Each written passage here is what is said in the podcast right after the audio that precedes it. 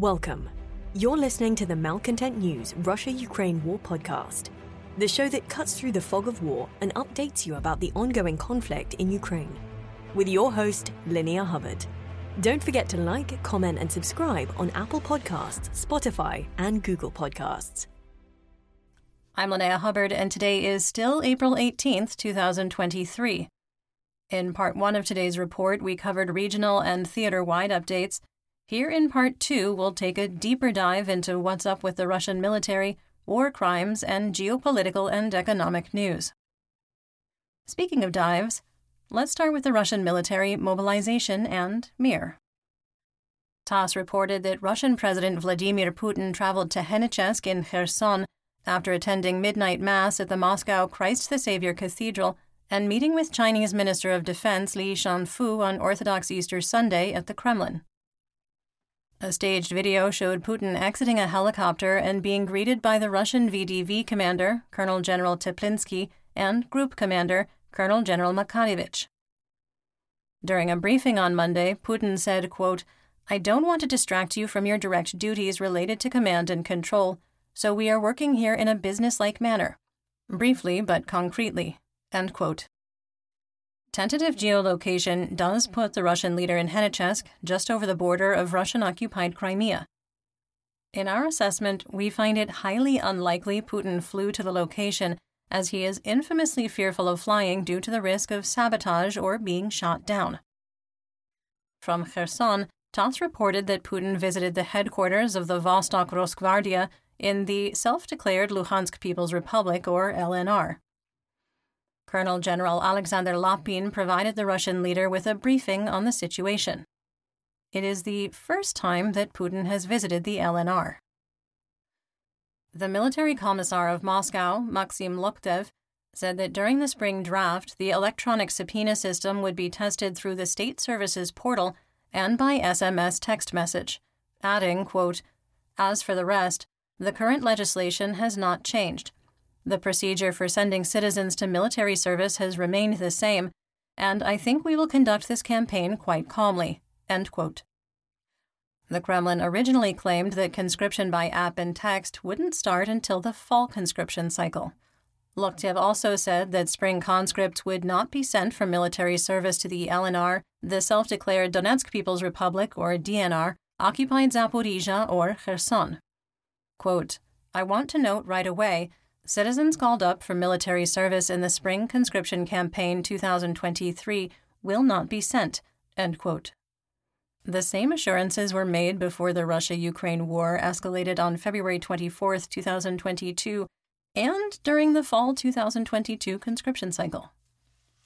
A court in Croatia has denied political refugee status and international protection to five natives of Chechnya who claim to have fled from being sent to fight in Ukraine. The group was detained in early November and is currently being held in a migrant center where their future is uncertain. At the time of their detention, they told Croatian officials they were in transit to another undetermined European country. Since the establishment of the so called Don't Say War laws in March 2022, Russia has issued fines equivalent to 151.2 million rubles to citizens convicted of discrediting the Russian Federation armed forces, according to Mediazona.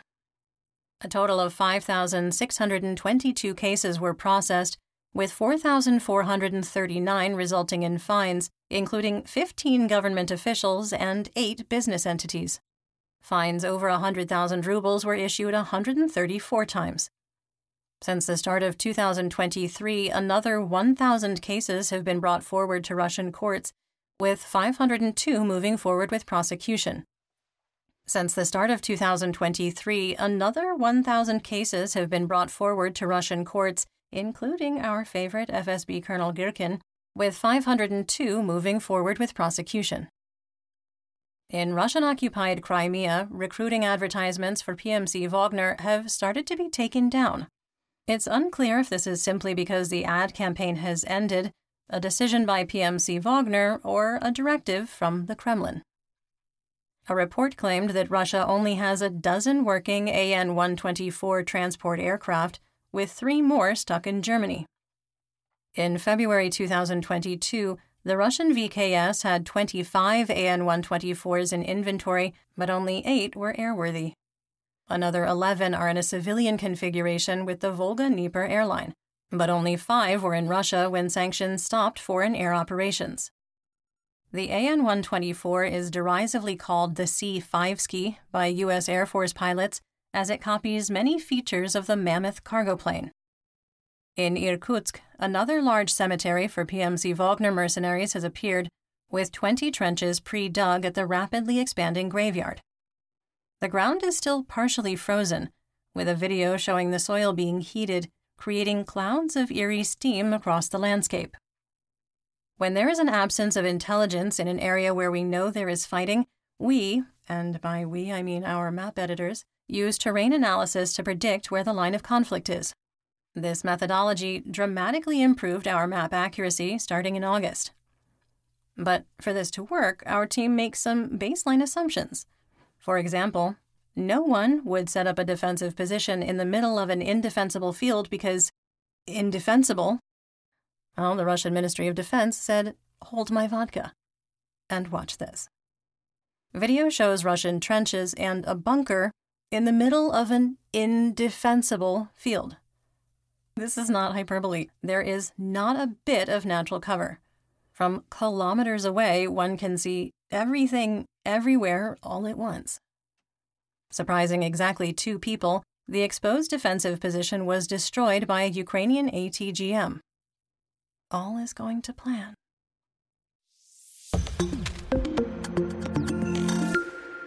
In our War Crimes and Human Rights segment, we discuss events that might be upsetting to hear about. There is no graphic detail in today's report, but please feel free to skip ahead to the next segment.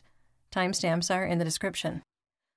The head of the Odessa Regional Council, Grigory Didenko, was civilly convicted of violating the Ukrainian language law.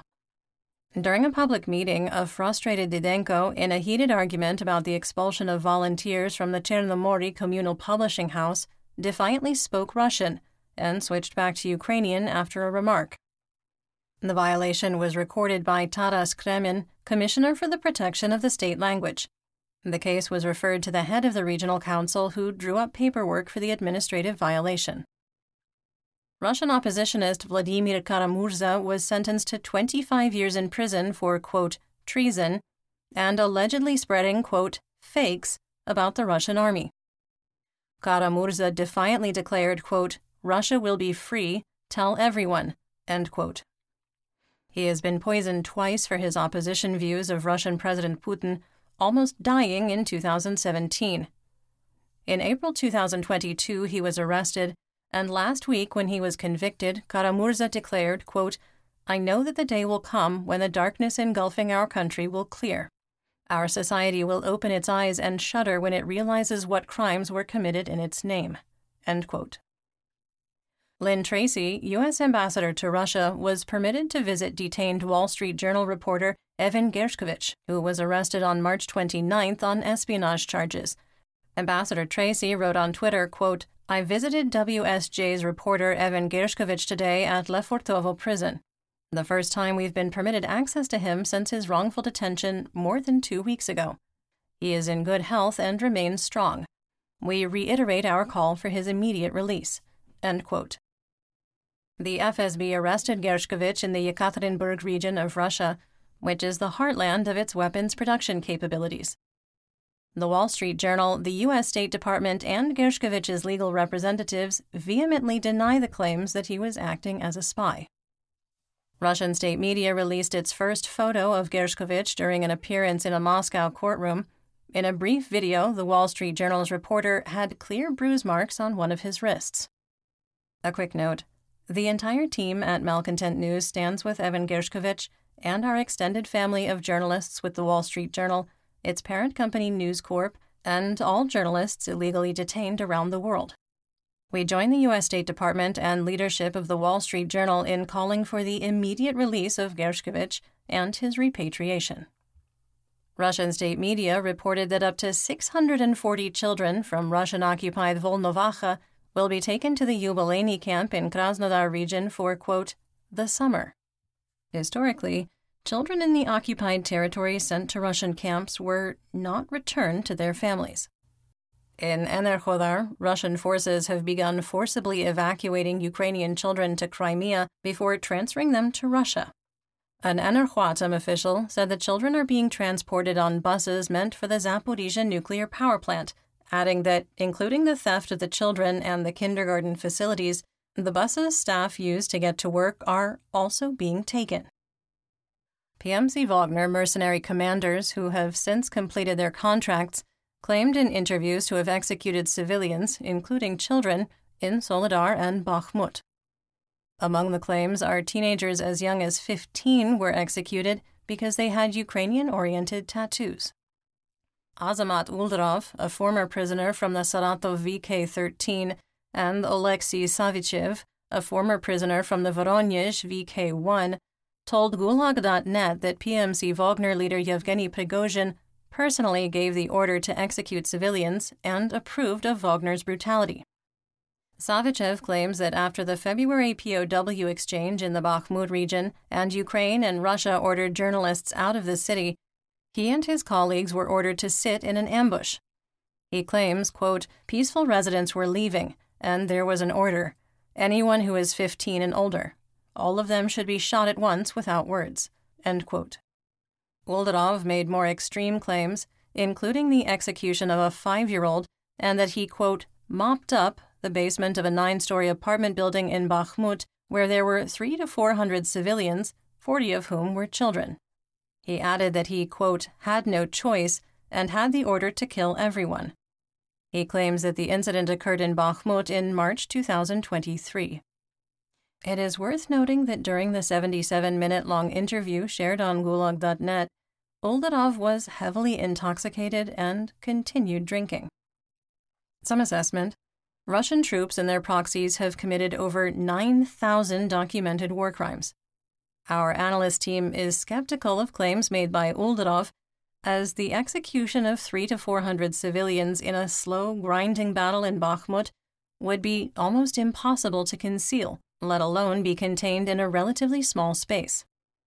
For perspective, the claim suggests that in a single incident, 3 to 8% of the remaining civilian population in Bakhmut were killed in a matter of minutes and went completely undetected. Other claims made by the pair have more veracity. Uldurov's claims became distorted as he got increasingly drunk. Only time and Ukrainian victory will reveal the truth, as the victor writes the history. Moving three to four hundred bodies undetected under current battlefield conditions in Bakhmut would be impossible.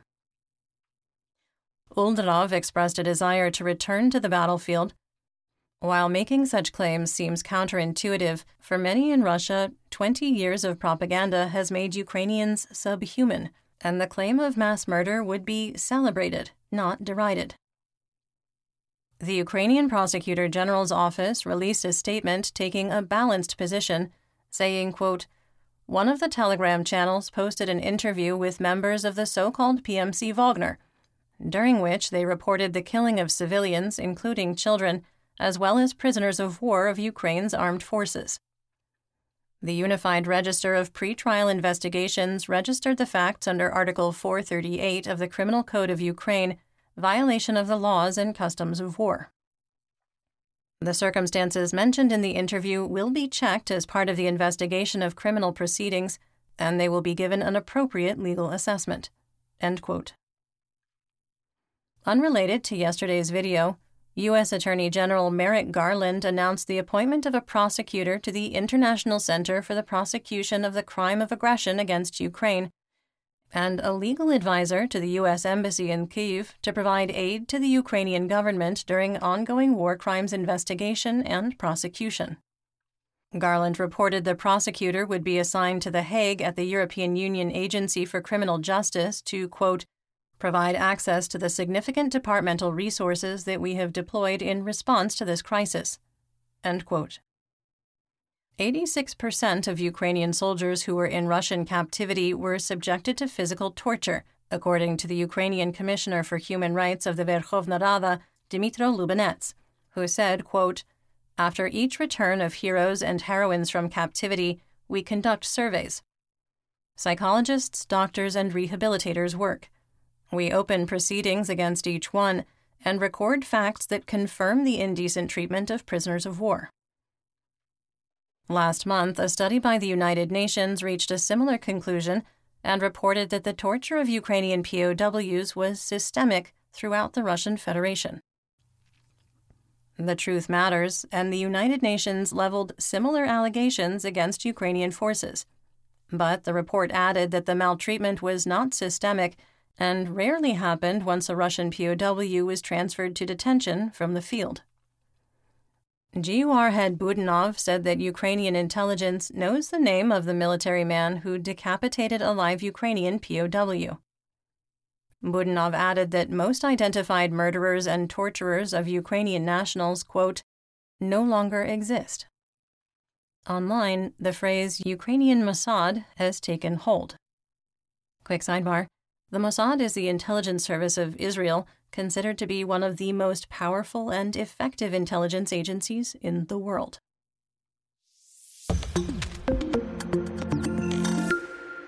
In geopolitical news, the United States appears poised to provide Turkey with upgraded F 16 fighter planes, ending a years long dispute between Washington and Ankara. The United States originally barred the purchase of F 35 aircraft because Turkey had purchased and deployed Russian S 400 anti aircraft systems, and Washington saw the sale as a security risk. The release of the F 16s is seen as a compromise to end the blockade of Sweden's application to join NATO. With the pending transfer of F 16s, the Turkish parliament is widely expected to approve Sweden's accession after national elections. Ukrainian Minister of Defense Alexei Reznikov issued an apology for comparing combat losses in Ukraine to those killed in Turkey from the earthquakes that devastated areas near the Syrian border. Ukrainians and Turks both took offense to Reznikov's comment when he said that Ukrainian combat losses are lower than the number of people killed by the earthquakes that ravaged its Black Sea neighbor.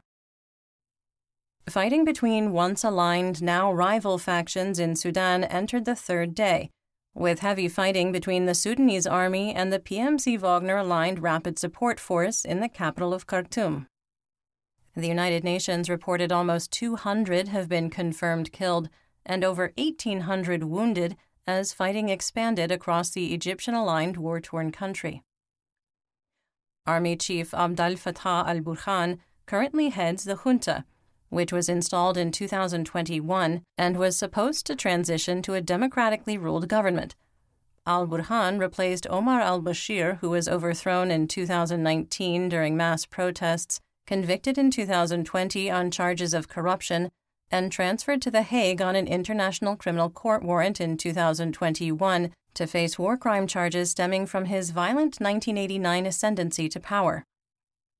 Al Burhan's former deputy, Rapid Support Force, or RSF, mercenary leader, General Mohammed Hamdan Daglo, also known as Hemedti, is now fighting to overthrow his former leader. Moscow's appeal for an immediate ceasefire has been ignored as the worst fighting since 1989 rages, putting millions of civilians at risk for famine in the drought stricken nation. PMC Wagner mercenaries have operated in Sudan since 2017 and have been accused of arming and training the RSF in exchange for access to Sudanese gold mines. PMC Wagner leader Prigozhin and the Kremlin have been repeatedly accused of plundering billions of dollars from the African nation. RSF mercenaries attacked the provisional government of Sudan hours after the leader of a PMC Wagner shell company was arrested on charges of corruption and gold smuggling. In economic news, Slovakia became the third EU nation to announce it would embargo Ukrainian grain and food imports, joining Poland and Hungary. Farmers in all three nations have complained that Ukrainian imports are depressing regional prices. Following three days of meetings in Japan, the G7 nations confirmed their intention to continue tough anti Russian sanctions in support of Ukraine and would maintain the $60 a barrel crude oil price cap. The Group of Seven also promises to continue freezing Russian assets and work to prevent Russian circumvention of sanctions imposed against it. At the Nuclear Energy Forum in Sapporo, Japan, Great Britain, the US, Canada, Japan, and France created an alliance to, quote, undermine Russia's control over supply chains and drive it out of the nuclear fuel market, end quote, as soon as possible to deprive Moscow of one of the sources of funding for the war against Ukraine. How this would be achieved was not specified, but the US, Canada, and Australia have significant uranium deposits. Russia continues to blockade the inspection of grain carriers as part of the Black Sea Grain Initiative, putting the entire agreement at risk. Since April 10th, the Russian contingent in the Joint Coordination Center in Istanbul has unilaterally stopped the registration of vessels submitted by Ukrainian ports for inspection. The Bank of Russia announced that it would allow the use of cryptocurrency in external settlements as an experiment. The acceptance of Bitcoin is likely an attempt to skirt banking sanctions, which is currently causing demand destruction of the ruble. And that's what we know. Join me again tomorrow for more updates. Until then, Stay safe, everyone. You've been listening to the Malcontent News Russia Ukraine War podcast. To help keep us independent, please consider providing financial support by becoming a patron. Want on demand news in your hand? Download the Google News app and make Malcontent News one of your favorites to receive breaking news updates. Thank you for listening.